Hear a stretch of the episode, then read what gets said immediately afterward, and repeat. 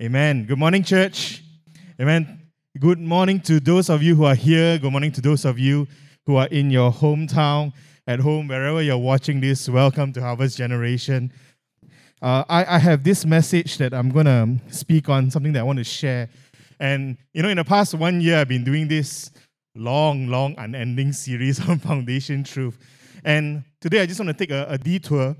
I'm left with actually one more message on eternal judgment. But today, I just want to take a quick detour. It's not completely separated, but I just want to talk about something that's, I feel that is very apt for this season, amen? So before that, let's just pray. Father, we just want to thank you. We thank you that, God, we can gather and we can just worship you today. And Father, we just ask that your presence just fill this place. Fill every single room where everyone is watching online as well. So Father, we thank you. Right here today, God, we invite your Holy Spirit to just be with us. Touch our hearts, open our ears, open our minds to receive what you have for each and every one of us. In Jesus' name we pray. Amen. Amen. The title of my sharing and my sermon today is Anointed But Not Crowned. Anointed But Not Crowned. And when we think of crown, and we think of crown straight away, you think of a king. And one of the more popular kings in the Bible, of course, other than King Jesus, we have King David. Amen? So we're just going to look at King David, but before he becomes a king. And we all know this, that we always say that, no, David is a man after God's own heart. And let's jump to 1 Samuel chapter 16. We're going to do a bit of reading today. 1 Samuel chapter 16. I'm going to go all the way to verse 13. Chapter 16, amen. Now the Lord said to Samuel, "How long will you mourn for Saul, seeing I rejected him from reigning over Israel?" Saul being the king, that the first king of Israel, and now he has disobeyed God, all right? So now Samuel being the judge, he needs to appoint someone else. "So fill your horn with oil and go. I am sending you to Jesse the Bethlehemite, for I have provided myself a king among his sons." Verse 2, "And Samuel said, 'How can I go? If Saul hears it, he will kill me.' But the Lord said, 'Take a heifer with you,' and said, 'I have come to sacrifice to the Lord.'" Let's jump down to verse 4. "So Samuel did what the Lord said and went to Bethlehem. And the elders of the town trembled at his coming and said, 'Do you come peaceably?' And he said, 'Peaceably, I have come to sacrifice to the Lord. Sanctify yourselves and come with me to the sacrifice.' Then he consecrated Jesse and his sons and invited them to the sacrifice." Let's just pause there. So when Samuel comes, we always hear of the part where Samuel anoints David. You know, he goes through the whole catalogue of brothers, and then like The Bachelor, he chooses David. But we don't see, we often just gloss over this first part. You see, at that point of time, Saul was the king. And Samuel, what was he going to do? He was going to anoint the next king. He's practically anointing and appointing his successor before the king has gone. So that's why there was fear and trembling. And even with the elders, they were there, "Why have you come?" And actually, God gave him an excuse. He said, like, "Hey, go and tell that you're going to come and make a sacrifice." So that was the whole point. Okay, just want you to bear that in mind. And let's continue on. All right, so verse 6. "So it was, and it came, and he looked at Eliab and said, 'Surely the Lord's anointed is before him.'" Eliab is the eldest son. Then verse 7. "But the Lord said to Samuel, 'Do not look at his appearance or at his physical stature, because I have refused him. For the Lord does not see as man sees, for man looks at the outward appearance, but the Lord looks at the heart.'" Verse 8, "So Jesse called Abinadab and made him pass before Samuel, and he said, 'Neither has the Lord chosen this one.'" Verse 9, "Then Jesse made Shammah pass by," and verse 10, "Thus Jesse made 7 of his sons pass before Samuel." Remember the catalogue? "And Samuel said to Jesse, 'No, the Lord has not chosen these.'" Verse 11, "And Samuel said to Jesse, 'Are all the young men here?' Then he said, 'There remains yet the youngest, and there he is, keeping the sheep. And Samuel said to Jesse, send and bring him, for we will not sit down till he comes here. Verse 12, so he sent and brought him in. Now he was ruddy, with bright eyes and good looking. Amen. And the Lord said, arise, anoint him, for this is the one. Then Samuel took the horn of oil and anointed him in the midst of his brothers, and the Spirit of the Lord came upon David from that day forward. So Samuel arose and went to Ramah. Amen. Funny, right? If you notice, just something to sidetrack. God said he don't look at appearance, but a few verses later, it says that David was good looking. Amen. So these are some of the funny things that you actually see in the Bible if you really pay attention. Now David, although he was good looking, you notice that he was nowhere near ready to become a king. He was the youngest. But yet, Samuel anointed him to be the next king. And you know, this whole story, like I always say, the common lesson is always this, that, you know, people, humans, we look at the outward appearance, but God looks at the heart, right? That's the common lesson. I'm sure some of you Kids Gen teachers, you know, this is something that you have taught even in Kids Gen. But I just want to shine a light on something within this story that really intrigued me. You see,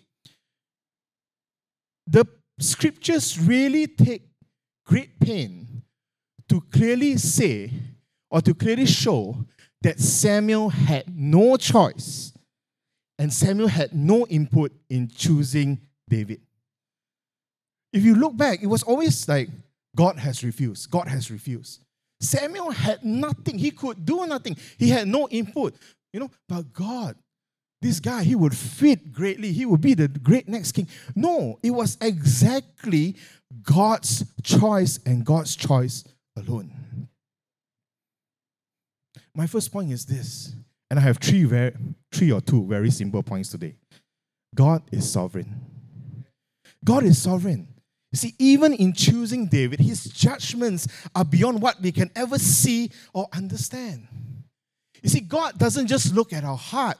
He sees all and he decides all. You see, God is, we just sang the songs this morning, and yes, God is our best friend.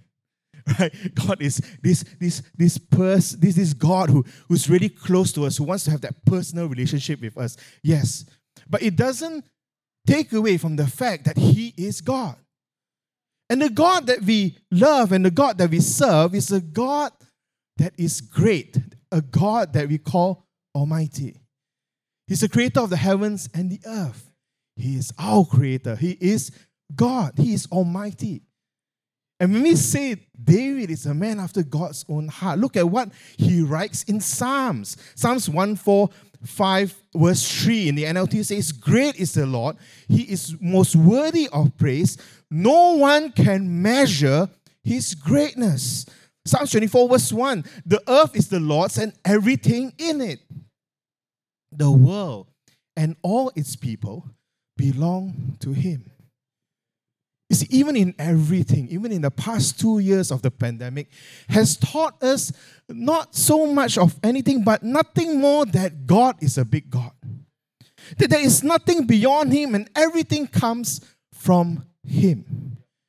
You see, it's important that we view Him as that, because when we see Him, when we have this perspective of Him that God is Almighty, that God is great, that He is to be magnified, that when we come before Him into His presence, there is this sense of humility. That we have to come before Him with, you know, the Bible always says, with bended knees, with this awe and with this reverence. It's not just honor, but it's really this humility. You see, when we see God as Almighty, we understand our place in nature. We understand that actually on this earth, in creation, as much as we think humans are the ones in control, we are not that in control. In the past 2 years, something as small as this thing called COVID-19 has impacted us in ways and means that we can never imagine that we would go through. And guess what, guys? It's not ending yet. What has happened in the past 2 years, the impact of it, the influence of it, might be seen in the years to come. I was listening to this podcast and I was saying, the children that has gone through these past 2 years in isolation, we don't know yet what the effect is going to be on their upbringing. We don't know yet what the effect is going to be on their psyche. Our place in nature, how minute we are, but yet, we are chosen and we are loved by the Almighty God. That we can send His one and only Son to die for you and for me. Now, in the Bible verse, it's called the youngest. All right? The youngest. The youngest in Hebrew is called Katan. And in youngest, in Hebrew, it can mean young, it can mean small. But it can also have two other definitions. Number one is it's insignificant. So David was insignificant. He wasn't just young. It could also be unimportant. So, for us, being humans, yes, we might be minute, we're small, God still loves us. But here's something else that we need to understand. If God can see us as people that He loved, people that He cherished, that He was sent His Son to die for us, what about the insignificant things in our life? What about the things in our life that we deem insignificant, that we put aside? The things in our life that we deem unimportant, but God has a purpose for it. Could it be our availability? Could it be our time? Could it be our willingness to sacrifice? Some of the smallest things in our life can determine the trajectory of where we go ahead each day. We always say habits will build you as a person. And habits are small things in life. It's little by little, little by little. Let's continue on. Now, we've looked at the anointing of David, right? Samuel came and anointed David. Now let's look at the anointing of Saul. Let's go back to 1 Samuel chapter 10. 1 Samuel chapter 10, verse 17. Then Samuel said to the people together, called the people together to the Lord at Mizpah, and said to the children of Israel, "Thus says the Lord of Israel, I brought up Israel out of Egypt and delivered you from the hand of the Egyptians and from the hand of all kingdoms and from those who oppress you. But you have today rejected your God, who Himself saved you from all your adversities and your tribulations. And you have said to Him, 'No, set a king over us.' Therefore, present yourselves before the Lord by your tribes and by your clan." So this is before Saul was anointed. This was the nation of Israel telling God, "No, we want a king." Let me give you a bit of a backstory to this. Adam and Eve. Let's go back to Adam and Eve. Adam and Eve sinned, they fell. So God said, okay, someone will come. There will be a savior that will come forth, that will solve, that will pay the price, that will bring you back to God. Then from there, of course, we have the patriarchs, which is Abraham, Isaac, Jacob, and Joseph. Then from there, God gave the covenant to Abraham. You are a chosen people. You are this generation that God, I have chosen you. And from you, from this line, from Abraham, your lineage will come forth a savior. So Abraham, Isaac, Jacob, Joseph. Joseph went into captivity in Egypt. All right, he went in with 70 people. Moses went in, took them out. Scholars put it at about 3 million people after many years. So they went, crossed the Red Sea, reached a place, wanted to conquer the promised land. Some of the ten spies say, no, cannot. So God said, okay, go take a walk for 40 years. The whole generation after that died. And you see, after Moses, he passed on the mantle of leadership to Joshua. So Joshua took the entire nation, a new generation, because the old generation couldn't go into the promised land. So the new generation went in, but what Joshua did was this: he didn't pass on the mantle. There was no one to take up after Joshua. So the people of Israel had to raise up judges. So different judges to, settle matters, settle problems. And Samuel, from 1 Samuel, the one that we're reading, he is one of the last judges. So you see, he, right now, coming back to 1 Samuel chapter 10, the nation of Israel is telling him, hey, we want a king over us. Why is that so? Because they look at the nations around and they see, that nation has a king, that nation has a king, that nation has a king. Why we, chosen people of God, supposed to be ruling and reigning on this earth, why do we not have a king? No, we want a king.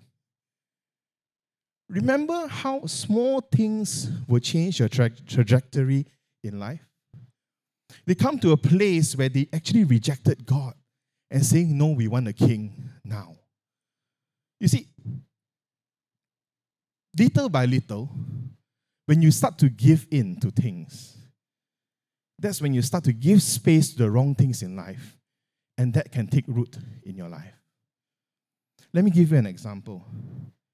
There is this exhibit in a museum. It's called the Holocaust Museum. It's in the US. It's to remind people of the bad things that had happened when the Jews were being killed in Germany and in Europe. So there is this exhibit which is for children, and it's called Daniel's House. So Daniel's House is a tour of basically Daniel's life. So Daniel's house starts with this kitchen, very bright kitchen, very nice. Everything, you can hear the sound of people laughing, eating over a kitchen counter. And slowly but surely, you hear, then as you walk through the exhibit, suddenly you hear from the radio, oh, there's this person called Hitler that suddenly came into power, has a bit more, making a bit more statements, making a bit more speeches. And slowly but surely, as you walk through the exhibit, slowly more things start to happen. There were protests against the Jews. Slowly but surely, there were burnings that take place, looting of the shops. And you begin to see that slowly but surely, measures were taken against the Jews. It wasn't like a drastic change, but it was a bit by a bit by a bit by a bit. And as you walk through the exhibit, mind you, this is for kids. It very gently shows them that if we start to give in a bit by a bit, that exhibit ends up at the gates of a death camp or a concentration camp. And that entire exhibit, when you walk through, you don't really feel that things are suddenly changing. But it's slowly but surely, things are eroding. Values is being changed. And that's the same thing with our lives. Look at the people of Israel. They had all the experiences of going with God. But slowly but surely, throughout their time, they came to a place that, no, God, we want a king. And God said, it's not time yet. No, we want a king. And who did they get? They got King Saul. And if you know the story, King Saul disobeyed God. If you know the story, later on, the true king, which was King David, God had to slowly bring him up. So you see, the nation of Israel, in a sense, wasn't really prepared for a king at that time. But they jumped the gun. They say, no, you see, everyone have a king. I want to have it as well. You see, our lives, if we live just like Daniel's house, you go room by room, small things start to change. You don't really feel it. It's called this thing, which I call it the room mentality. Because all you see is just the four walls of the rooms. Things will slowly change. But you're only so focused on that room. So you see, when we see God as magnificent and as almighty, and when we see our place actually in creation of where God is, we begin to understand that, hey, it's not so much of the room that we are in. But we are thinking that there is a bigger picture out of that room. We always say this cliche phrase, out of the four walls. If you think beyond the four walls, if you think beyond the rooms that you have in your life right now, it doesn't matter whether it's a constraint, whether it's a sickness, whether it's some trouble that you're going through, or whether you're at a very comfortable place in your life. Let me tell you this, it is just but a room in this journey of life that you're going through. Because you will keep walking and your room will change. But whether you are just so much focused on the room that you're in, or you're continuously focused on the God that has created you and that has put you in the room that you're in.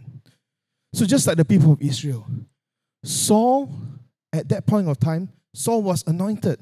He was the people's choice. If you continue to read on, Saul was taller than everyone else, from the shoulder upwards.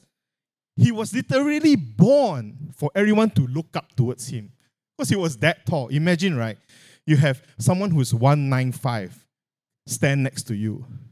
I'm short. Look up. Saul was born to look down on everyone. Saul was anointed. Saul was crowned.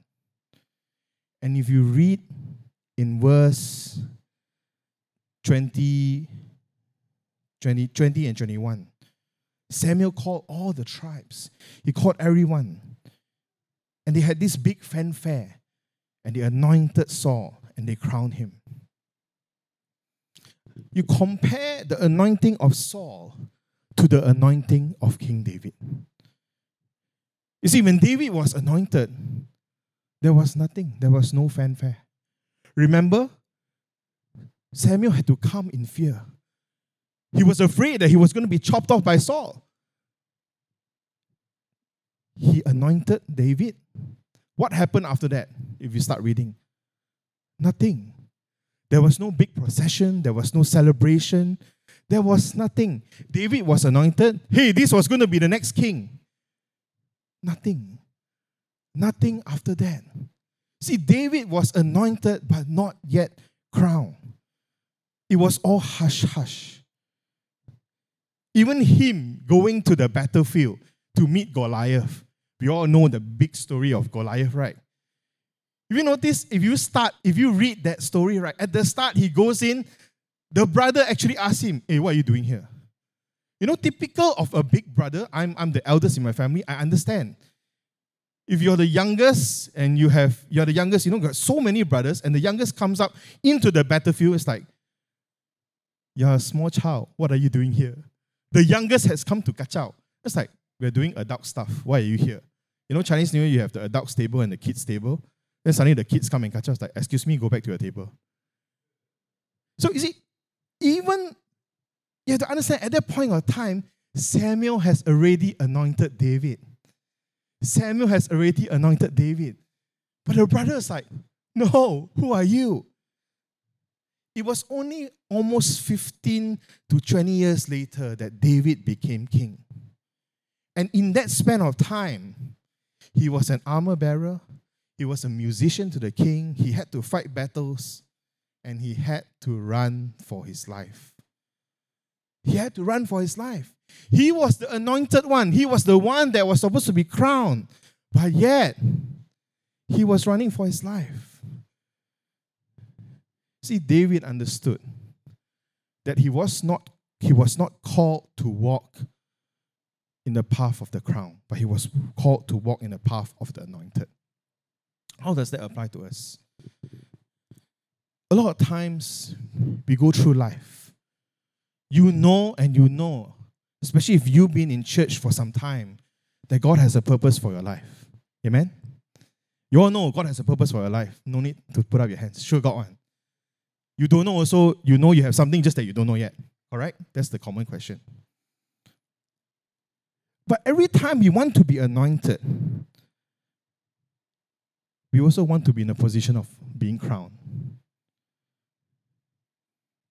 We want the authority, we want the power,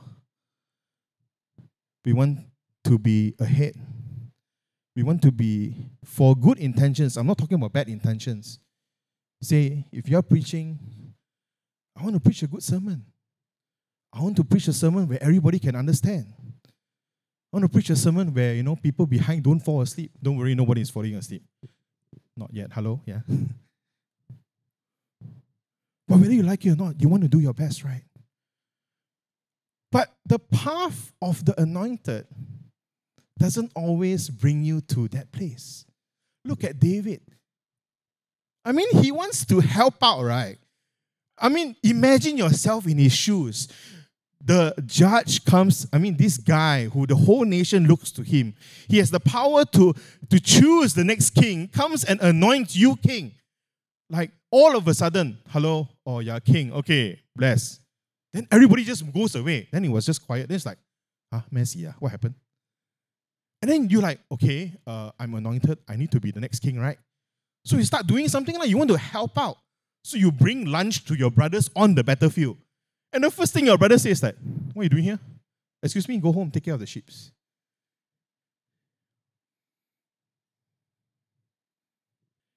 In the path of the anointed. You see, our crown is not in our positions and in our leadership. Our crown is not in our ministry. It's not in the achievements in our life today. The path of the anointed, just like how David is, it is really a journey of ups and downs. He killed Goliath. He was then the musician. He won battles, he won wars. Ultimately, he was even on the run. He was anointed, but not yet crowned. You see, when you have the understanding that you being crowned sets you above everyone else. That's what the world tells you, that you have to be above everyone else, that you have to be better than everyone else, that you have to do your best, you have to stand out. But the path of the anointed has you serving beneath everyone else.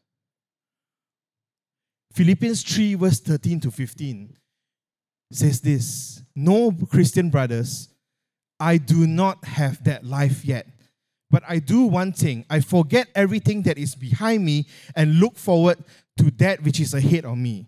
My eyes are on the crown. I want to win the race and get the crown of God's call from heaven through Christ Jesus. All of us who are full-grown Christians should think this way. If you do not think this way, God will show it to you. This is from the NLV version. It says, my eyes are on the crown. What does this say of us today? You know, our crown is not here in this life. Our crown is in heaven. Our crown is when we finish the race. That's when we get our crown. So right now, right here in this life that we have, in the many rooms in this journey that we have, we are anointed, but not yet crowned. Means we have the power, we have the authority that God has already chosen us. There is a purpose, but not yet, not fully. We still need to grow. We still need to mature. We still need to change. We still need to allow ourselves to be changed by God each day. We still need to watch out for the changes in the rooms in our life. Do not give in to spaces that can seep in. They're walking in the path of the anointed. Your crown is when you come before God, when the race ends.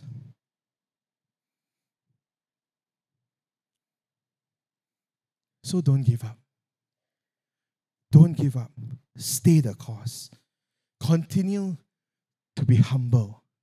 Continue to know that God is God Almighty, that in any and every circumstance, He has made you and He has placed you where you are supposed to be. The Passion Translation of the same verse says this, I don't depend on my own strength to accomplish this. However, I do have one compelling focus. I forget all of the past as I fasten my heart to the future instead. Verse 14, I run straight for the divine invitation of reaching the heavenly goal and gaining the victory prize through the anointing of Jesus. And verse 15, so let all who are fully mature have this same passion. And if anyone is not fully gripped by these desires, God will reveal it to them. You see, this was the heart. When we talk about a man after God's own heart, this was David's heart. This was David's heart. He cultivated this even from a young age. Writing psalms, glorifying God. Understanding that even though he was anointed, that it wasn't his time yet. That he was slowly allowing God to change him. That yet he continued to stay the course. And even when he had a chance to kill King Saul, he chose to obey God. He chose to obey God. You ever heard of David taking care of sheep? You always hear of David taking care of sheep. Why is he so faithfully taking care of the sheep? He doesn't do it for the applause of the sheep. He leaves the 99 to go after the one. What can the one give to him? It's not for the applause of the one or the applause of the 99. It's for the applause of the one and only audience, the one true God. The Almighty God that we serve. The Almighty God that has created us.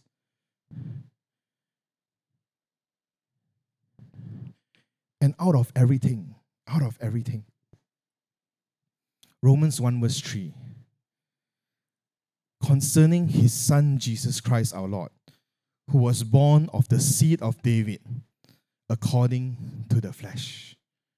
It was because of his journey in life that out of the lineage of David, came Jesus. Remember from Adam all the way to David, how David became king. It was out of David's lineage, out of David's line, that Jesus came forth.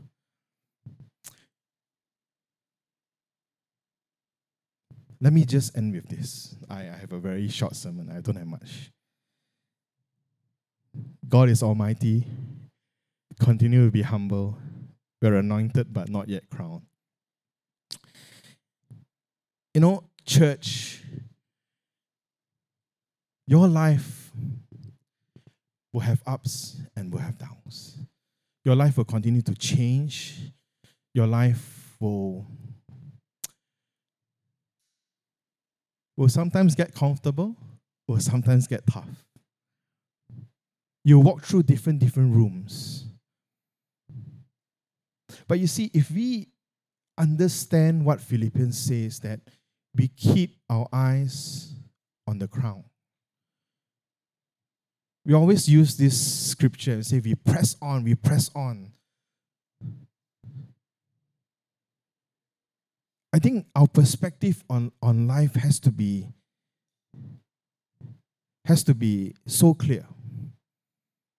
Are we living our lives just room by room, just day by day? Or is there a greater purpose to everything? You know, I find it so easy to think of the years ahead. Maybe to think of 10, 20 years ahead. For those of you with kids, to think of, you know, where your kids will be in 5 years' time. Where will you be in 5 to 10 years' time? Have you ever stopped and really looked at it in the whole scheme of things and not just look at this room that you're in or the room ahead or even the rooms that are ahead, but in the whole scheme of things, in this whole life journey, have you ever thought, is what you are doing really what God has called you for? God has anointed you for? Because like I said, I believe each and every single person, you're anointed, you're appointed, God has a purpose for you. You're not just here just to become a good Christian and just to die and meet Jesus. There's no such thing as a nominal Christian. There's no such thing as I just come to church, attend a service Christian, and I say bye-bye. This is not about serving. This is not about being in a position of leadership. This is really about whether you're allowing God to really use you for what he has made you for. Remember, God, creator of heaven and earth, creator of you and me, placing a specific purpose in your life.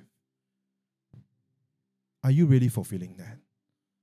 Or have you just gone through maybe the past few years or even the past few months just walking through Daniel's house?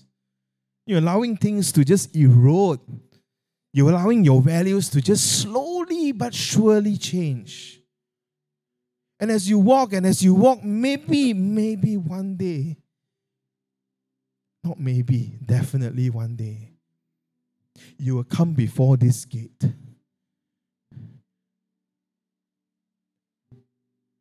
And you will die, the gate of death. When you go through those doors, are you going to be in a place where you can say, God, I have pressed on. God, I have lifted my eyes, set on this crown. That God, even though I know that you have anointed me for something, even though I am not crowned yet right here on earth, I have continued to persevere. I have continued to press on. That my life maybe will just be like David. I may have defeated Goliaths in my life, but I've also come to a place where I can be an armor bearer for someone else. I can serve someone else. I can be that musician that will heal the soul of other people, that will bring people closer to God. I might have to run away from certain things of sins in my life or certain people that is of no good influence in my life. I may have had to do that in my life. But I know that one day, surely, I come before God for that crown that God has placed, for that crown that God has made ready for you and for me. That is the call. That is what we are and who we are supposed to be. Each day, every single step of the way. I pray that in the next 1 week, you're on a break. Use this time. Talk to God. Talk to Him. Do a stock check of your spiritual life. Not just your spiritual life. Let me rephrase that. Do a stock check of your life. Your spiritual life and your life is not separated, yeah? Your career and your spiritual life is not separated. Your ministry and your relationship with God is not separated. It's not about, how much you're serving. It's not about how much you're leading. But it's really, are you fulfilling what God has called you to do? I pray you really find that purpose. I pray that you really find that fulfillment. I pray you really be so sure that, God, really, this is what I'm holding on. This is what I'm pressing on into. Because Philippians says that for all those who are mature, you will understand this. And then it says that if you are not mature enough, pray that God will slowly reveal it to you. It means everybody will come to this place where you already understand that this is this journey that you will need to press on towards the prize that is in heaven. Let's bow our heads and pray. Father God, we just want to thank you. And God, we just want to humbly come before you. And God, acknowledge that you are our creator. That God, everything that we have, that we hold, everything that we own really comes from you. That it's not by our giftings, our talents, and our skills. It is not by our own doing that we are where we are today. But God, it is all because of you. And we just want to give you honor. We just want to give you glory for everything that we have gone through, good and bad. And God, we ask that you will open our hearts, you will soften our hearts, you will open our eyes. That God, we will really begin to see what you have placed over our lives. The anointing that you have placed over each and every one of our lives. So God, we ask that let us not lose hold of that. So God, we ask, let us never come to a place where the devil will come and steal that anointing, will come and steal that purpose. That God, we pray that our eyes will always be fixed on you and you alone. That as we walk through the different rooms of life, that God, we will always have our sights on you. So Father, we pray, speak to us, reveal to us, that God not just show us clarity, but really show us the tangible actions and things that we can do to take that first step. So Father, today we just want to commit ourselves. We just want to surrender ourselves to you. In Jesus' name we pray. Amen. Amen. Amen. I really pray that you just take the time just spend some time each day. I'm not asking you for 4 hours prayer. Don't worry. You know, you will have time to go and eat your Chinese New Year snacks. You will have time to low your yisang. Just take some time. Just take a few minutes each day. Talk to God. Say, God, hey, am I okay, God? Where am I in this life? Am I really fulfilling this purpose that you have called me to? It's for people who are young, people who are working, people who are even younger, those with white hair. Yeah, those are even younger. I'm talking about you. It's not that you're towards the end of your life, then you can sao kong. No, you only press on. It's only towards the end when you come before God and says that, good and faithful servant, you have run the race well. You have run the race well. Amen. Amen. Thank you so much for worshiping with us, and especially for those of you who are online. I pray that you have a good time back in your hometown. For those of you who are traveling, safe journey. For those of you who are meeting up with family, stay safe. Have a really good time. Spend time with your family. Spend time with your relatives. You know, don't just, go happy, go out and find your friends. Spend time with family. It's very important. In the past 2 years, some of us have not been able to go back home. Take this time, treasure them. Amen. Pray for them. Amen. Service is on as usual next week here at 9 a.m. and online as well. So, thank you so much. I pray that you have a wonderful week ahead. 恭喜發財. Happy New Year. Let me declare the benediction. In the love of the Father, the grace of our Lord Jesus Christ, the sweet, sweet fellowship of the Holy Spirit, we thank you. Continue to be with us even in our going out and our coming in. We continue to look to you. We continue to worship you. In Jesus' name we pray. Amen. Amen. Thank you so much.